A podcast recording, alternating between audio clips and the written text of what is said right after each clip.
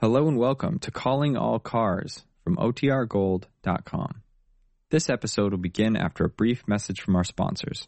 The correct time is 8.30 p.m.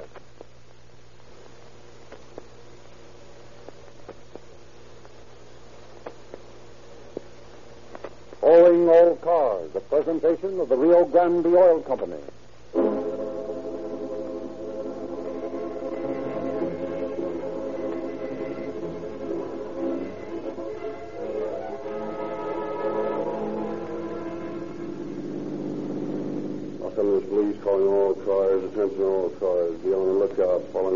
Murder suspect. Female, white, about 25 or 26 years. Medium height,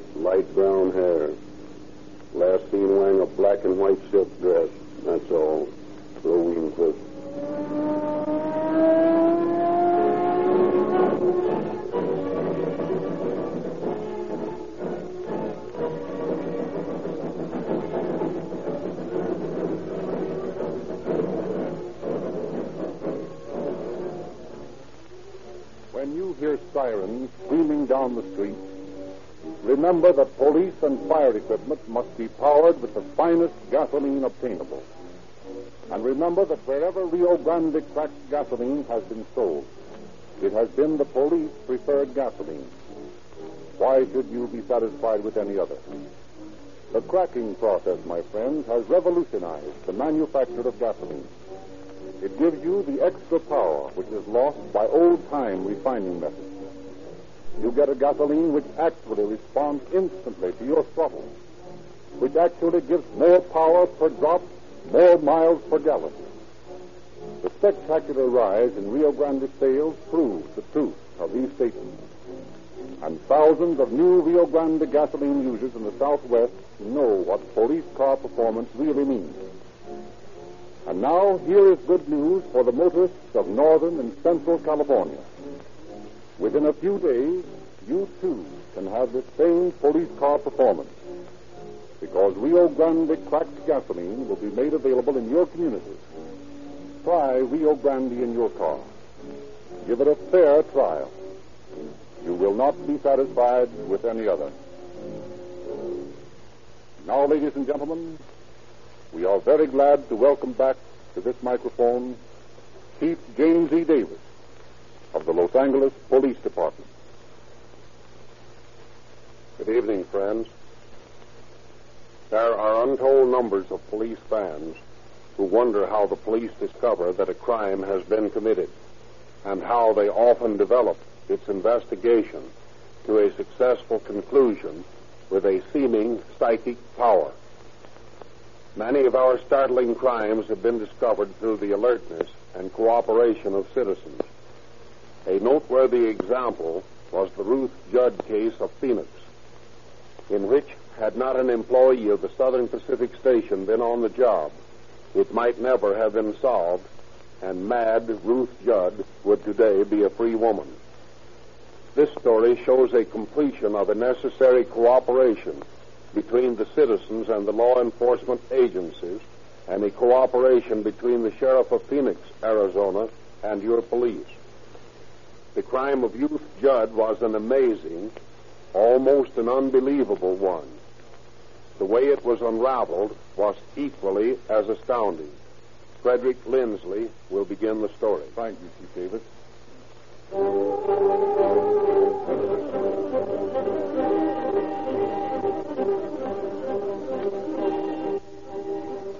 At 7.45 on the morning of October 19, 1931, train number three rolls into the Southern Pacific Station from Phoenix, Arizona.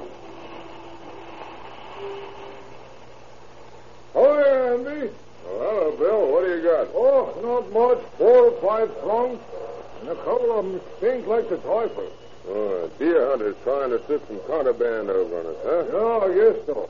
I'd be mighty glad to get them off the car, I can tell you that. Oh, hey, I don't wonder. Gee, they're pretty bad, all right.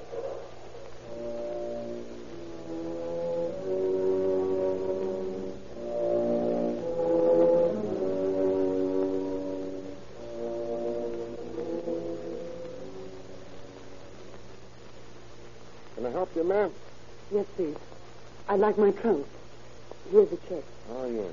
Say, just a moment, please, will you, please? Mr. Anderson, Yeah, what is it, George? This lady's calling for those trunks. You know the two. Oh, yeah. Say, there's something wrong with those trunks, ma'am. Something wrong? Yeah. Didn't you notice anything? Why, no. What do you mean? Or don't you notice a strange odor? Why, yes. Now that you mention it, I think I do. What's in those trunks, Ruth? Why, I have no idea what could smell like that, Burton. Well, I'm sorry, ma'am, but you'll have to unlock the big trunk before I can let you have either of them. Well, that's a little silly. Can't help it, ma'am. This is mighty suspicious. You ain't been hunting deer, have you? No, I haven't been hunting deer. Well, you'll have to open them up. But I haven't any keys with me. Well, perhaps I can find a key to fit the trunk. Oh, I, I wouldn't do that. It might embarrass my sister. Well, I'll have to get the keys from my husband. I'll be back later in the day.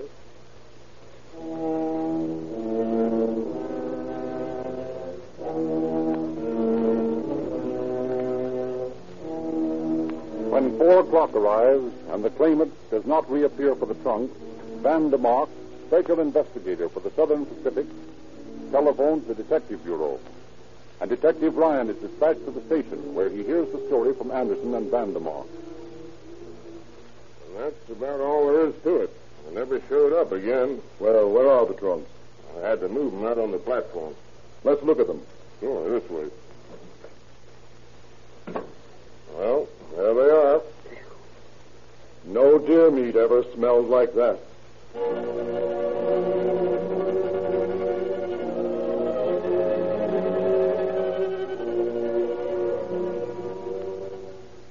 Detective Ryan searches through hundreds of keys at the baggage office until he finds one that will open the locks of the two trunks. When the lids are raised, a horrible sight is revealed to the sickened gaze of the officer. The large trunk contains the body of a woman shot through the head. In the smaller trunk is the inexpertly butchered body of a second woman, minus a section of the torso. Also found in the trunk are letters, postcards, and snapshots, from which officers are able to identify the victims as Agnes Ann Leroy and Hedwig Samuelson of 152 North 2nd Street, Phoenix.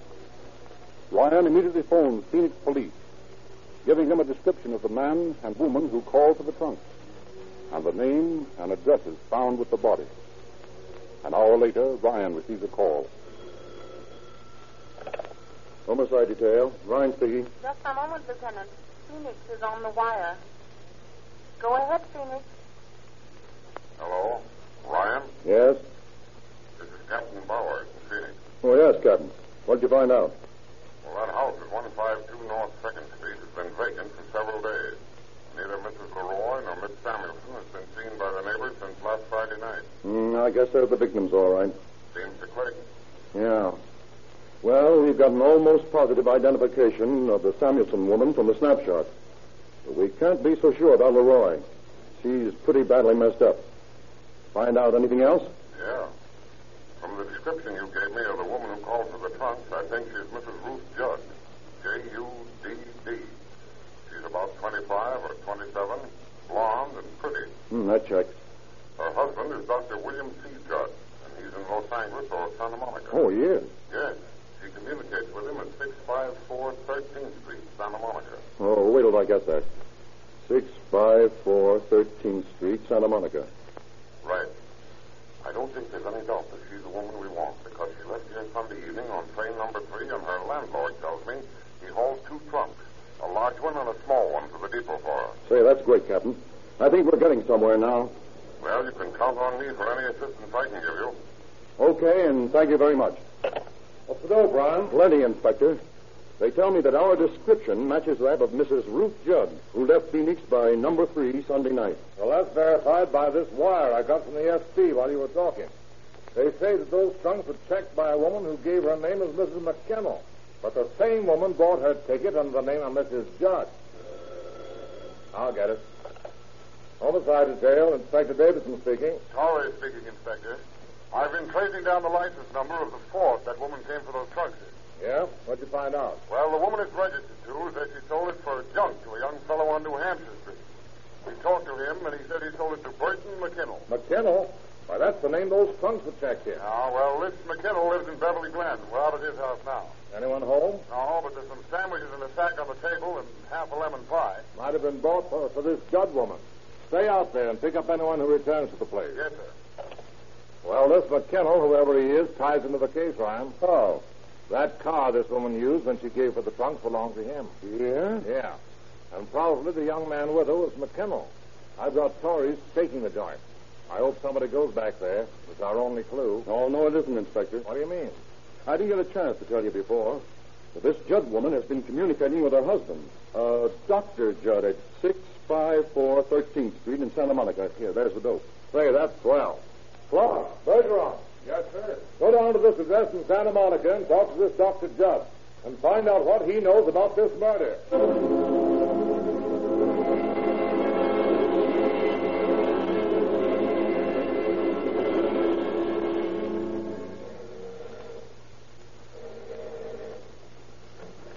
What is it?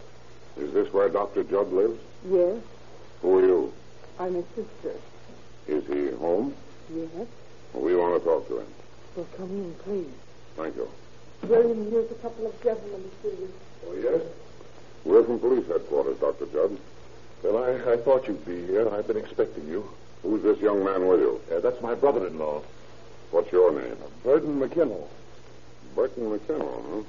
You're Ruth Judd's brother? Yes, Were you with her when she went to the Southern Pacific Station to claim some trunks this morning? Yes. You know what has happened, Dr. Judd? Only what Burton has told me. Has your wife been in touch with you? No, I haven't heard from her. What do you know about this thing, young man? Very little. Where's your sister now? I don't know. Frankly, if I did, I wouldn't tell you. You can't blame me for that, can you? We want to know everything you know about this. Well, I don't know where Ruth is. Well, exactly what happened this morning. Well, when I came out of my 11 o'clock class at the university, Ruth was waiting there for me. Yes? She said she wanted me to drive her down to the station and get some trunks and to hurry. Well, when we got there, we couldn't get them. The baggage man said there was something wrong with them.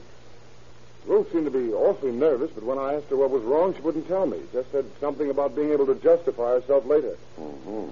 Well, anyway, she wanted to go to 7th and Broadway, so I drove her there and gave her $5, all the money I had with me, and she left me. And that's the last I saw of her. Well, when did you come out here to see Dr. Judd? I came out about a half hour ago, fully expecting to see officers waiting for me, but there was no one here. I asked the doctor if he'd heard from Ruth recently, and he said he'd had a letter this morning, but he hadn't received any phone calls or anything. And I showed him the newspaper. It was a terrible shock to him. Uh, yes, it was, Lieutenant. I, I can't believe that Ruth is guilty. She's not a criminal type. She was never even flighty or a, a, a flapper. She was a sweet, steady girl and a beautiful wife. Well, do you know of any trouble that your wife had with Mrs. Leroy or Miss Samuelson? Well, she's written to me of them frequently, but I, I don't know of any disagreements they had. Did your wife own a gun? Uh, yes, she had a Colt's automatic. I gave it to her several years ago when we were in Mexico, but, but she was always afraid of it. Do you know of any friends that she has in Los Angeles that she might communicate with? No, but if she did have any, I, I feel sure that I'd know about them. Dr. Judd, will you help us locate your wife? Yes. I'll do everything I can to persuade her to give herself up. I say this because I'm convinced that if Ruth did this thing, she had she had good reasons for it. Of course, I can't do anything unless she gets in touch with me, and when she does, I'll ask her to give herself up. I know she's innocent. She couldn't have done this horrible thing. She was always so sweet and so kind. She couldn't have done it.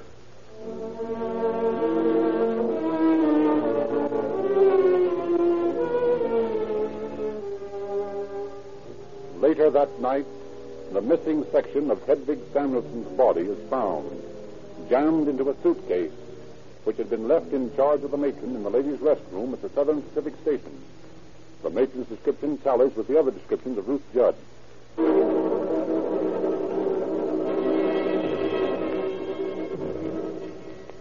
Following morning, Chief of Detectives Joseph F. Taylor takes personal charge of the search for the accused murderess. He holds council of war in his office. Looks to me as though she couldn't get far if she's only got the five dollars her brother gave her.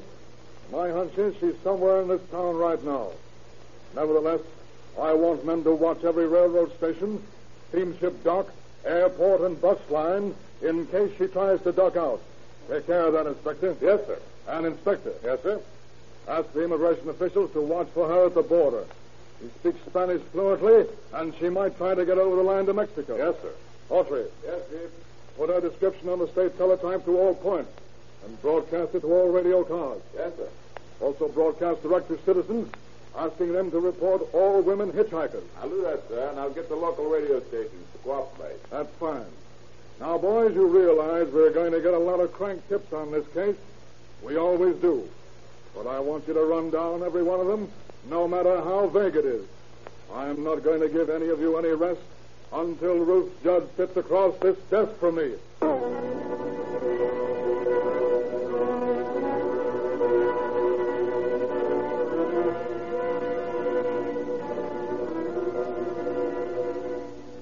While scores of police search for Mrs. Judd, while Dr. Judd and Burton McKinnell are kept under constant surveillance, while an officer is stationed in the house of Dr. Judd's sister in Santa Monica to investigate every telephone call, while newspapers scream headlines characterizing Winnie Ruth Judd as a velvet tigress, three long, fruitless days go by, during which nothing develops but a tangled welter of statements from Phoenix acquaintances of the principals of the crime that makes the motive for the crime more and more obscure.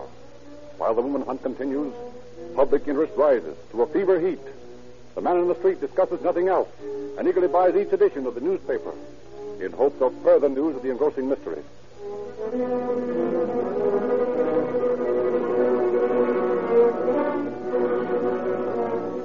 On Tuesday morning, the Los Angeles Examiner offers a thousand dollars reward for information leading to the apprehension of Ruth Judd.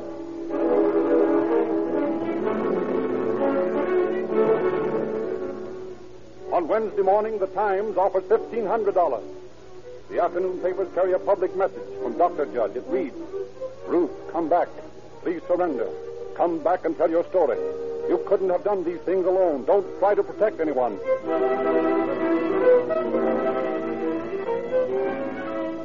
On Thursday, Dr. Judd states that if he could have but five minutes alone with his wife, he could persuade her to give herself up, whether she is right or wrong. Friday, the tension grows. As men stop to discuss the case on the streets, as housewives chat with neighbors about this amazing member of their sex, across the entire city sweeps the feeling that something has to happen. Then, shortly after noon, in the office of the attorney retained by Dr. Judd, the phone rings. Hello? Dr. Justin, Why, no, not right now. Who is it? This is. This is Ruth Judd. Oh, uh, yes. I must speak to the doctor. Well, I can't talk right now. There are too many people around. You call Mutual 8331 in an hour, and I'll have him there.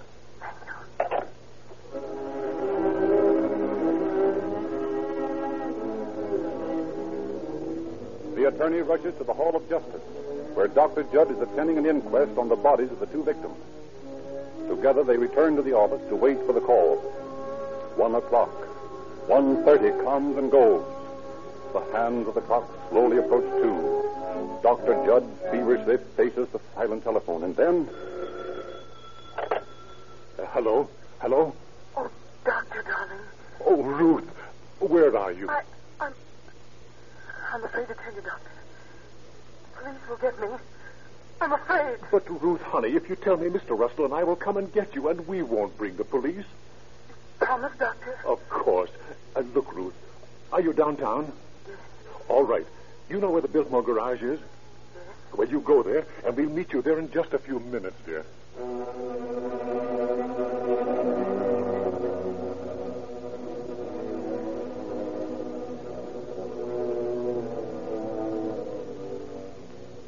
Judge Russell arranges with a friend of his who owns an undertaking parlor on Bunker Hill to meet them with a car at the Biltmore garage and take them to his establishment until he can question his clients.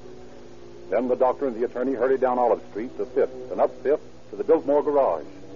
Dr. Judd recognizes his frightened wife and gestures to her to enter the garage. Then he goes in by another entrance and motions her to get into the funeral director's car. He follows her a moment later. Oh, doctor, darling. Don't let the police get me. Don't let them get Now, me. don't you worry, darling. You better crouch down on the floor, Mrs. Judd. All right. Okay, Dave, let's go.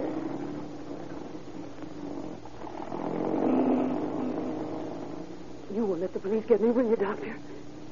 You won't let them, Mr. Russell, will you? We'll have to talk that over, Mrs. Judd. But first, let's get you out of sight.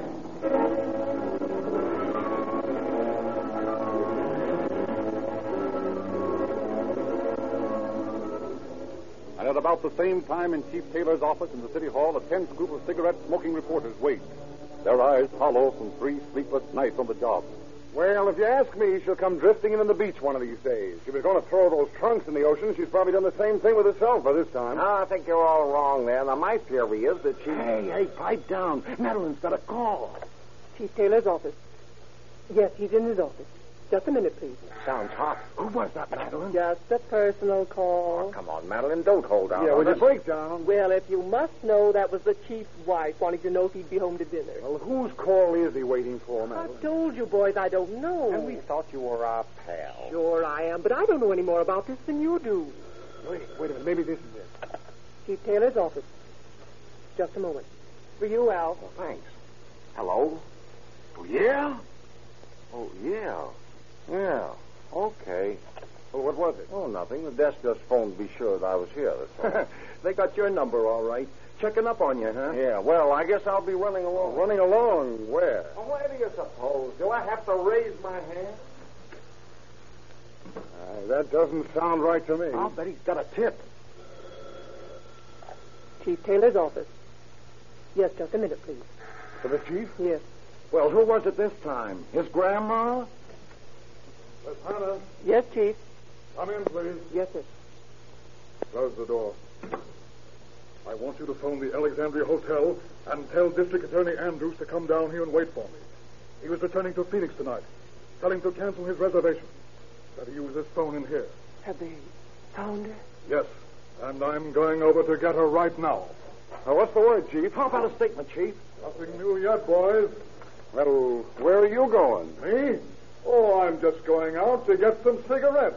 Ah, well, boys, maybe we all better go out and get some cigarettes.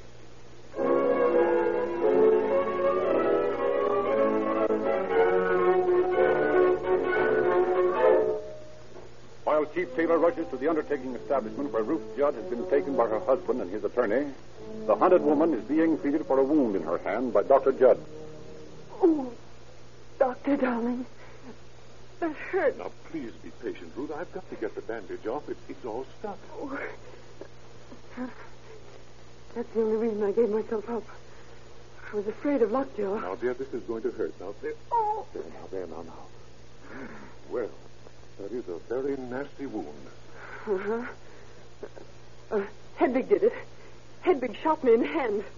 I shot in self-defense, Doctor dear. Mr. Russell, I shot in self-defense. Yes, Mrs. Judd. But now you must be quiet. You didn't have to call the police, Mr. Russell.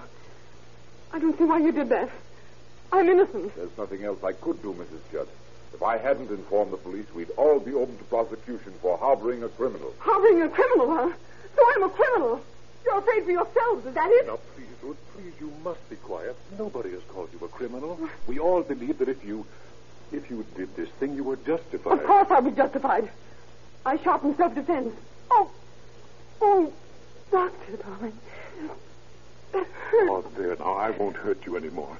Now, this bandage will do until we get you to the hospital. Oh. Come in. This is Mrs. Judd. Yes. I'm a police officer, Mrs. Judd. I have here a warrant for your arrest on a charge of murder. Yes. Will you come with me, please? Yes. Oh, you've been injured. I've been shot through the hand. Well, then I'll send for an ambulance. Oh, no. Please. I can go to the hospital in a car. Oh, very well. You'll come with me, please. The car is waiting downstairs.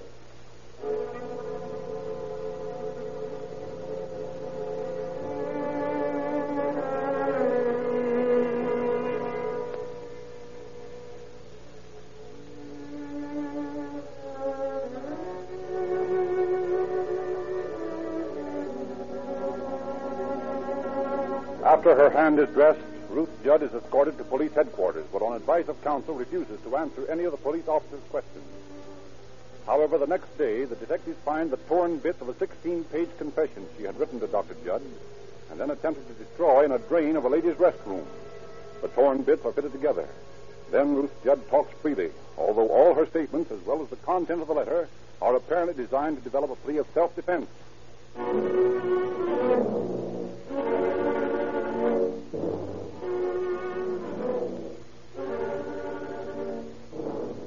October 29th, Ruth Judd is removed to Phoenix. And on January 19th, 1932, she goes on trial for her life. A trial which is highlighted by the alternate moodiness and hysteria of the accused and by the battles of alienists on both sides in an attempt to build up and tear down an insanity plea. On February 8th, the prosecuting attorney opens the argument for the state. Gentlemen of the jury, you have heard the arguments of the distinguished alienists for the defense. You have heard them testify to the alleged glandular disorders of the defendant. This is absolutely ridiculous and absurd, and it's the rankest nonsense. Ruth Judd knew what she was doing. Early in the game, her plans went wrong when she was faced with the necessity of changing the bodies from one trunk to two in order to get away with the shipment. And she did this, although she insists she'd been shot during the argument and at the time had a bullet lodged in her hand. I ask you, gentlemen, if this is possible. No, gentlemen, it is not. Ruth Judd did not have a bullet lodged in her hand on Friday night, nor yet on Saturday morning. You've heard the testimony of witnesses who saw that hand unbandaged on Saturday morning. Ruth Judd, gentlemen, shot herself in the hand sometime after Sunday morning or Saturday morning in an attempt to prove a defense plea. In doing this, she showed more sense than you or I would under similar circumstances. Gentlemen, if this is insanity, then we had best build a fence around the whole of Maricopa County and make an insane asylum out of it.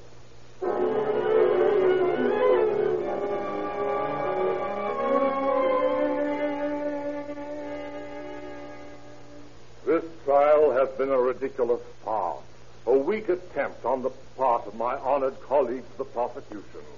For, gentlemen of the jury, the state has not even proved that Mrs. Judd has committed this crime.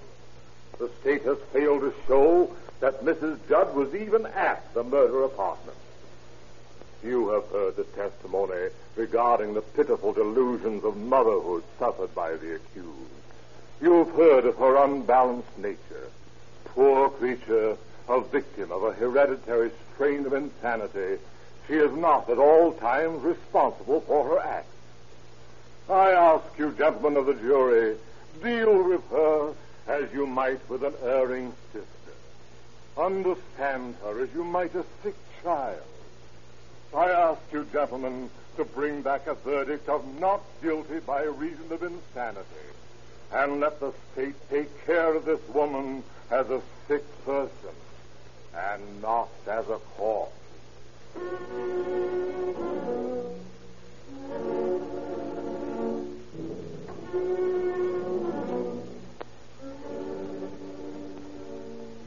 The state did prove that Ruth Judd was near the murder apartment on October the 16th. You've heard the testimony of P.W. Jergamy, the streetcar conductor, who stated that he had seen Ruth Judd alight from his car near the bungalow where the crime occurred at 10 o'clock on either Friday or Saturday night. Well, gentlemen, it had to be Friday night because we have conclusive proof that at that hour on Saturday night, Mrs. Judd was in the company of Mr. Schwartz, the transfer man who had been called to move the trunk containing the body. This woman, Ruth Judd, is a cold-blooded murderer to attain her ends. Now, when we qualified you as jurors in this case, you told us You believed in the assessment of the death penalty in the proper case? That you thought the death penalty law, as written on the statute books of the state of Arizona, was a good law? If this is not a proper case for the assessment of the death penalty, then I know of no such case. In behalf of the citizens of Arizona, your friends and neighbors, I ask that you bring back a verdict of guilty with death as the penalty.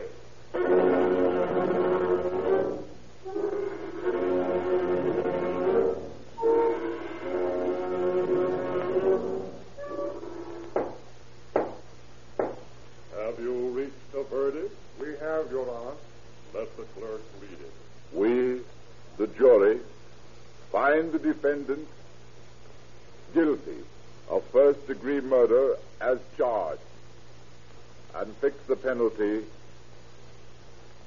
at death.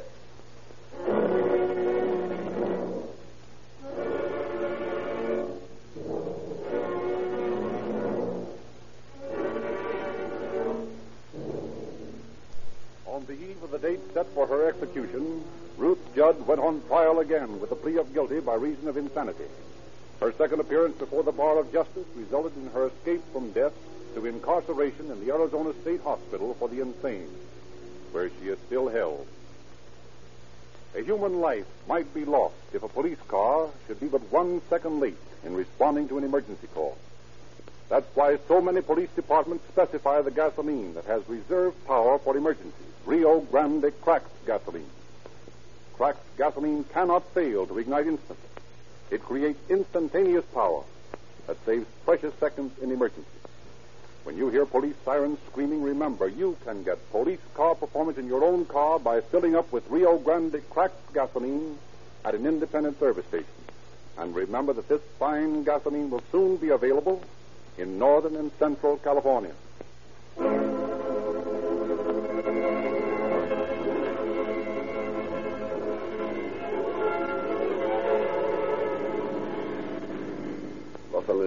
Calling all cars, attention all cars. Cancellation broadcast 43 regarding a trunk murder. Suspect in this case now in custody. That's all. Wincliffe. This is Frederick Lindsley saying good night for the Rio Grande Oil Company.